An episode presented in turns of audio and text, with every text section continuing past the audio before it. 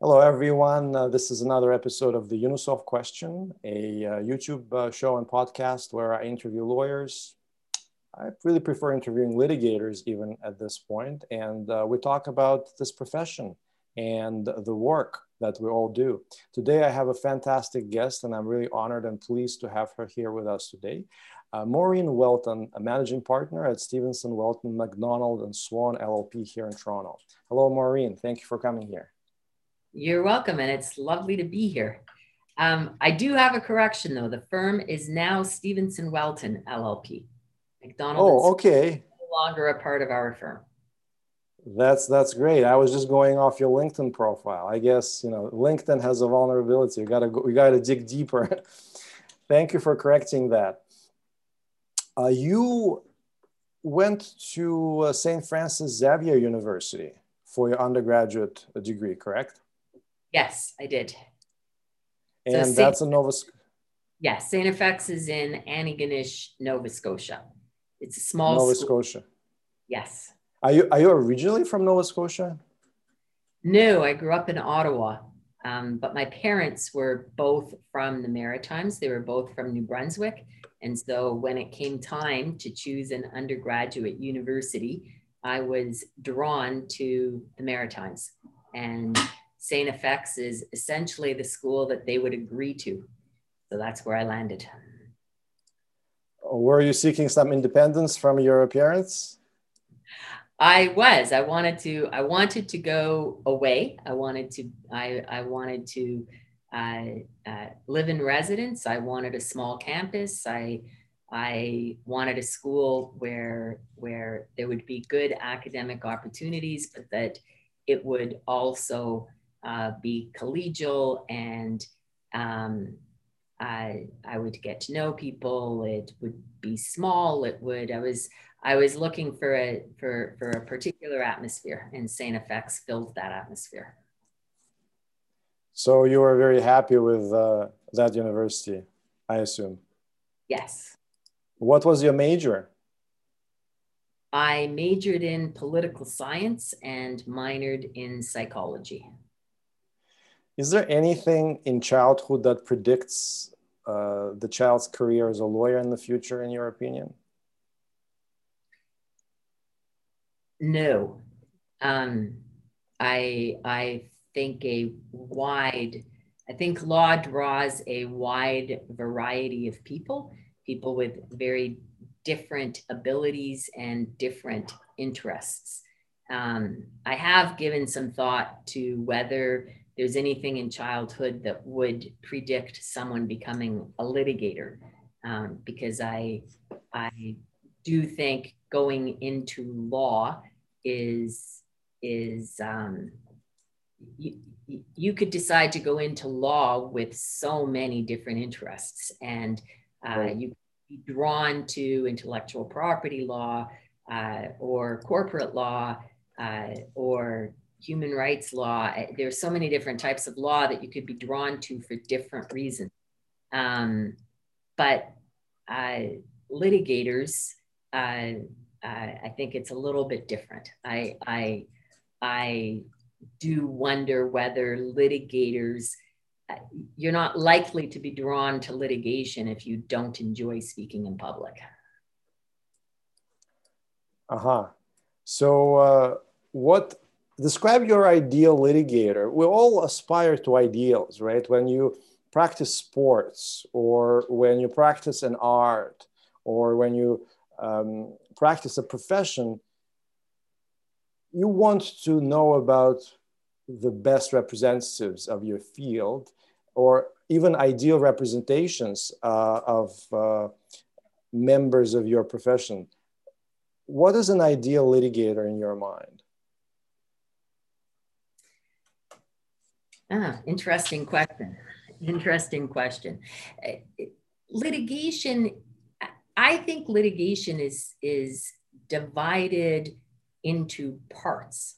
It um, one part of litigation is uh, uh, what you would learn in law school. One part of litigation is being able to take a fact scenario uh, understand what the issues are, uh, research the issues, and de- develop a, a, an understanding of, of what the case is about and how the law applies to the case.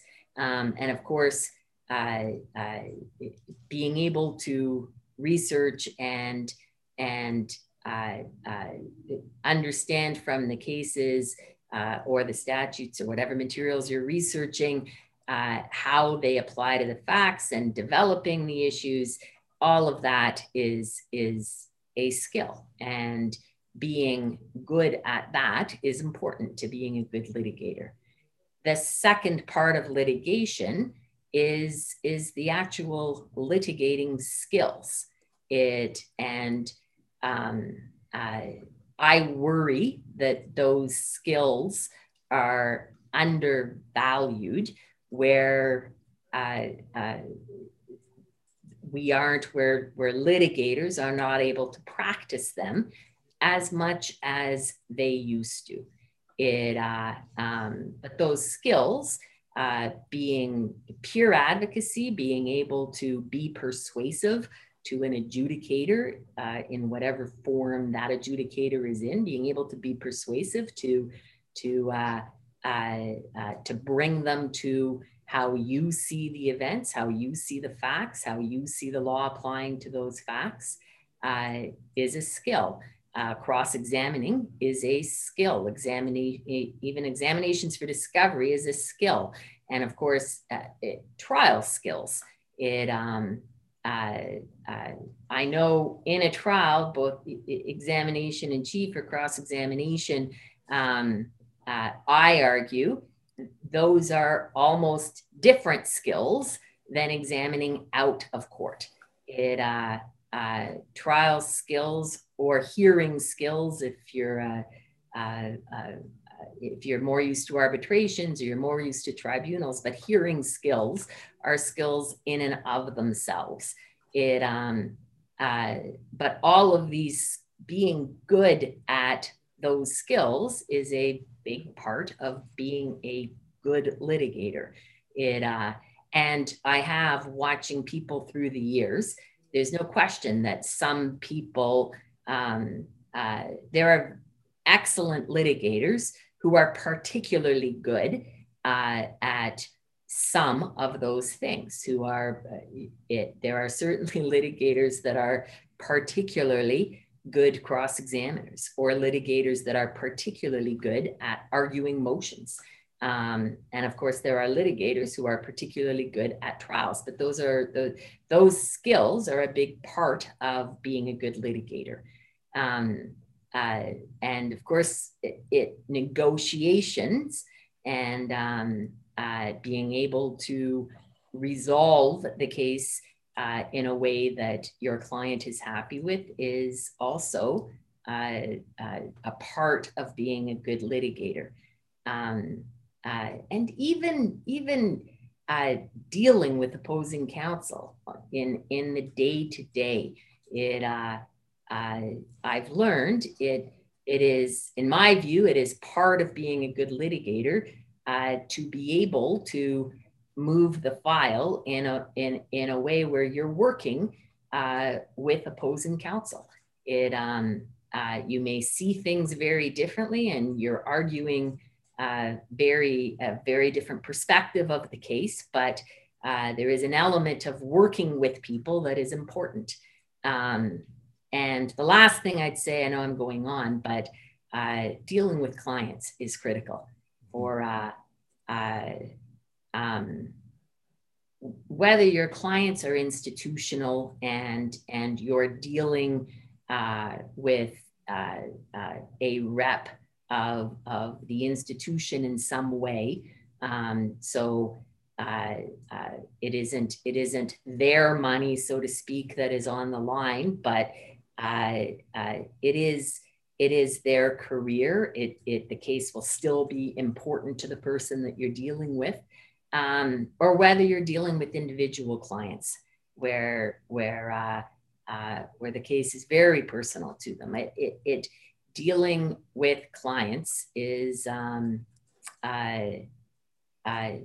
matters to to the quality of the litigator.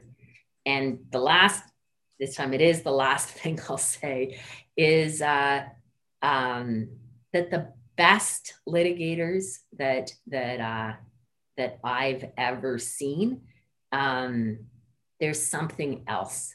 It isn't. It isn't just the sum of the parts. It isn't just well they're good at these eight things and that makes them a good litigator. There is there is something else where uh, uh, where they take all of this that I've that I've just described, um, uh, develop it in in their own style, and what results is an extraordinary litigator, and uh, um, uh, and watching those people is to me has always been a, a big pleasure. Wow, lots of food for thought. There are two trends in modern civil litigation, at least in Ontario.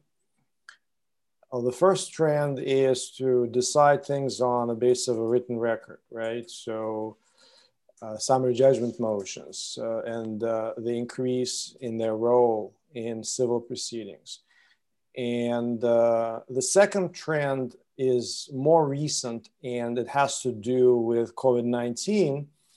Uh, for example, in Toronto, as far as I remember, some uh, motions will now be resolved completely in writing without a hearing, uh, in uh, virtual or in person.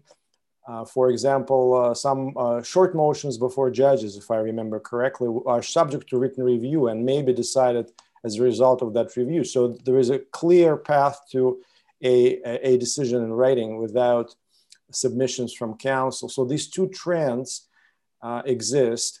Uh, also, everybody, I guess, is familiar with this old principle that we all hear in law school that uh, about 80% of, uh, of the success um, uh, in appeals, for example, or, or in motions uh, depends on written submissions and uh, written advocacy, and about 20% or 25% depends on oral advocacy. So, how do you square these trends and uh, ideas with this notion that uh, lawyers need hearing skills? Lawyers need to be able to persuade um, with, with personal submissions, with some kind of personal appeal, personal interaction with a judge? And so I'd, I'd say two things. One is uh, uh, that was an omission on my part. I, uh, of course, uh, um, I was thinking of litigators in a courtroom when I was answering your question. But yes, uh, the ability to write and to write well and write persuasively is also a key part of being a good litigator. So, uh, big omission on my part. It is a key part of being a good litigator. I I think it is. Um, uh, uh, no matter the form that you're going to, uh, writing is going to be a big part of it. And I'd even say, and I've said to um, more junior lawyers at my firm, even the ability to to the ability to write can even impact your relationship with opposing counsel. It um, uh, uh, being able to put tone and tenor into your communications that is appropriate to what you're saying uh, matters, and being able to write well matters. Um, so I I uh, I I I, I certainly I didn't intend to suggest that writing wasn't key and important to litigators. That said, uh, you're right that uh, uh, that the pandemic has brought the technology issue, um, which uh, uh, advocates uh, in Ontario um, and frankly across the country, but I, I, I've been personally involved in some of the, the, uh, the attempts by advocates in Ontario uh, to, to move technology to the forefront of, uh, of the Attorney General's mind. And the pandemic has, has made that happen at lightning speed.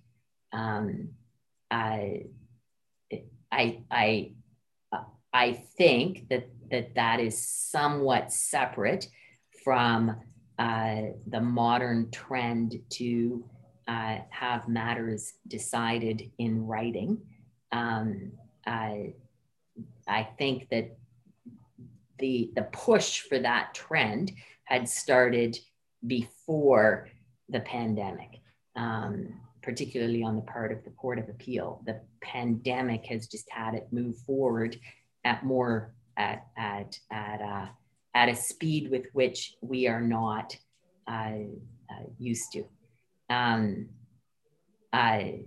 it, it do I think that on a go forward basis that that means um, that uh, uh, uh, an advocate's ability to to uh, uh, uh, to persuade the adjudicator in a oral hearing of of their case. I don't.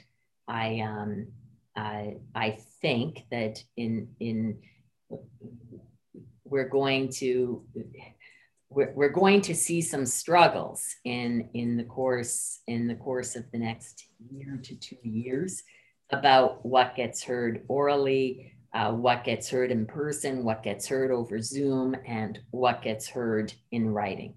And i uh, I, I think that uh, uh, many organizations i'm i'm uh, my involvement right now is with the Advocate Society, and I know the Advocate Society is working on it, and other organizations are working on it, are working on positions with respect to uh, what what should happen on a go forward basis. But we're that's going to be a struggle. That's going to be a struggle for advocates over the course of the next year to two years. It uh, um, uh, I think we all agree, uh, and when I say we all, I'm including the courts, judges, the government. We all agree on on the obvious ones. We all enjoy that 9:30 commercial court appointments are are now over Zoom. We all the other case conferences that the things where you would take an hour to get to court in order to argue a, or to present on a five minute consent motion uh, uh, only to have an hour and a half getting back so that it's three hours for something that's five minutes and it's it is it still to me feels remarkable to be able to sit in my office and actually deal with that in in five minutes instead of uh, in two and a half hours um, we all agree on those i i think we even all agree um, uh, on on things like uh, pre-trials um, uh, or other types of case conferences uh, or on simple motions. I, I think we all, but but there there are many others where uh, where I think it it landing on on uh, landing in a place where we ought to land um, in terms of what uh, what has to be in person, what can be over Zoom, um, uh, what can be in writing, uh, where uh, do do oral submissions fall into things. I think we're we're we're going to be struggling with that for a little bit of time to come. Mm-hmm. Thank you.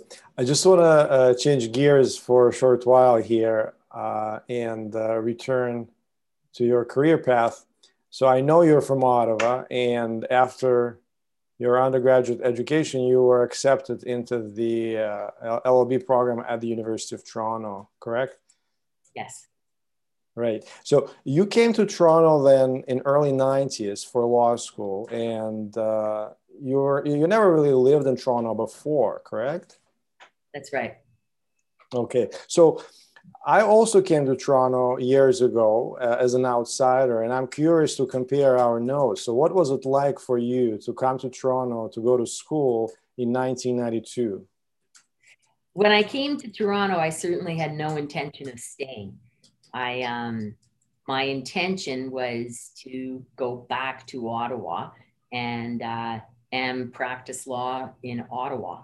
Um, I, I did not I did not intend to stay, uh, but then you know, as they say, life happens. I um, I, I liked Toronto. I the longer I've I've I've lived here, the the the more I like it. Um, my only complaint about Toronto is uh, is that it takes so long to get out of it. It uh, and the longer exactly. I live here, the longer it takes to get out of it. It uh, um, but it's a great city, and I guess the single biggest reason that I stayed in Toronto is because I fell in love with a Torontonian who's a true blue Torontonian, and she could not imagine living anywhere else on the planet. You found a local. it's the key of uh, getting accepted somewhere. I I'm, I know that as an immigrant. So you um, stayed in Toronto. You articled. Uh, did you article at Teplitsky Colson? No, I articled at a large firm. I articled mm. at a mm. large firm, and uh, I, and a, certainly a large firm was was uh, not for me. So I wanted to go to a litigation boutique firm, and I mm-hmm. landed at Teplitsky Colson. Oh wow! And then you um, did you found did you co-found your law firm, your current law firm? No, I I at Teplitsky Colson, I worked for Bob Colson and for Colin Stevenson. And uh, Colin, when Colin decided to start his own firm, he uh, I went with him. He asked me to go with him, and I went with him. And so the firm was originally uh, Stevenson's, and eventually became Stevenson, Whelton, McDonald, and Swan. Um, uh, but then uh, McDonald and Swan uh, uh, broke off, and we became Stevenson Whelton. I see. So you, uh, so Colin brought you over. Yeah. And uh, you, but you eventually became the managing partner. I did. I uh, I became I became a partner after uh, not sure what after four or five years, and uh, um, and after about another five years, uh, Colin said to me, "Why don't why don't you take over management?" It uh, uh, Colin was not then and is not now terribly interested in management. Um, so it, it, it, it fairly quickly fell onto my shoulders. I uh, am a sole practitioner, so I have my own law practice. Uh, I'm, I'm really curious, and again, I want to compare notes. what is it like to be a managing partner at a firm of several lawyers. How many lawyers, by the way, do you have at your firm right now? We have 11, 11 lawyers and law students.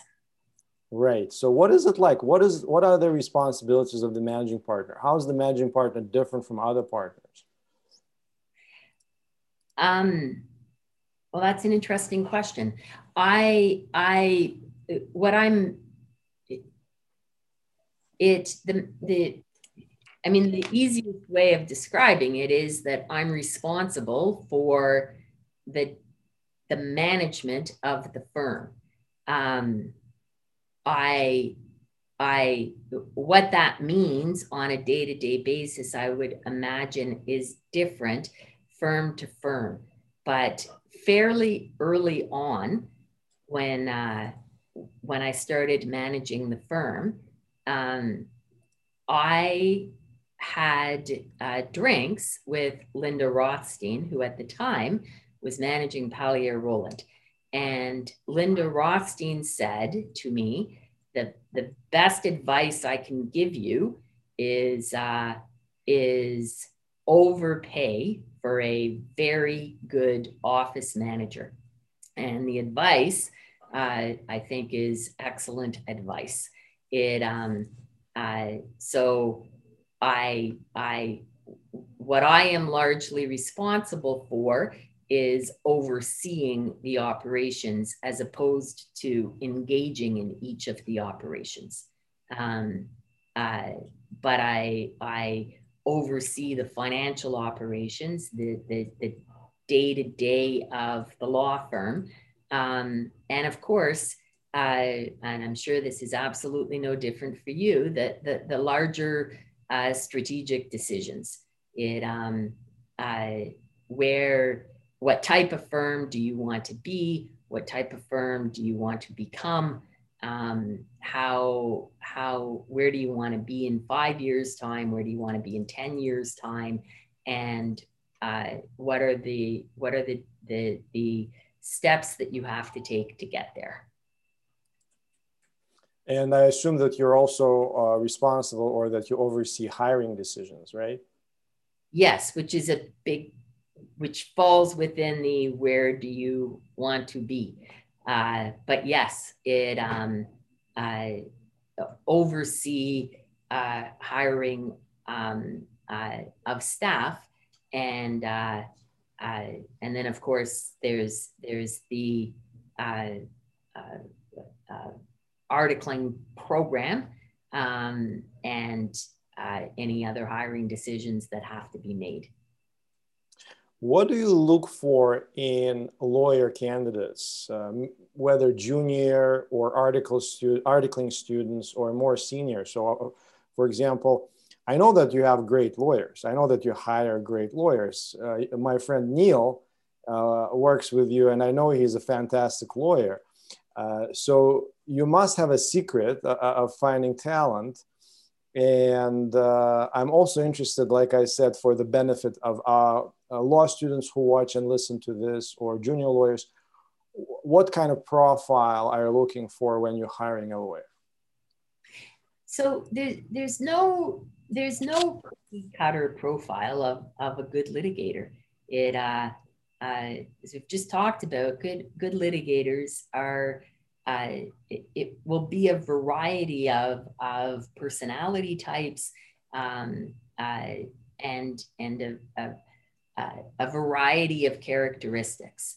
Um, the first thing that I personally really look for is do you want to litigate?